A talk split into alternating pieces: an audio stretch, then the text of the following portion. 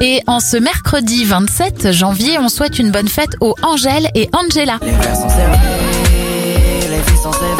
C'est le premier youtubeur de France. Il a plus de 15 millions d'abonnés. Squeezie a 25 ans.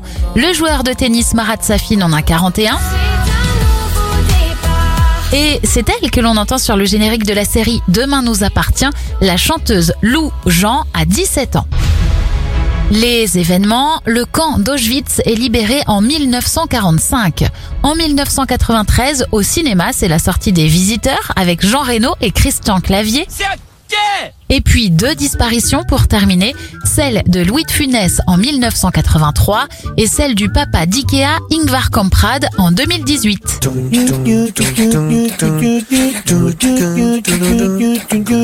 you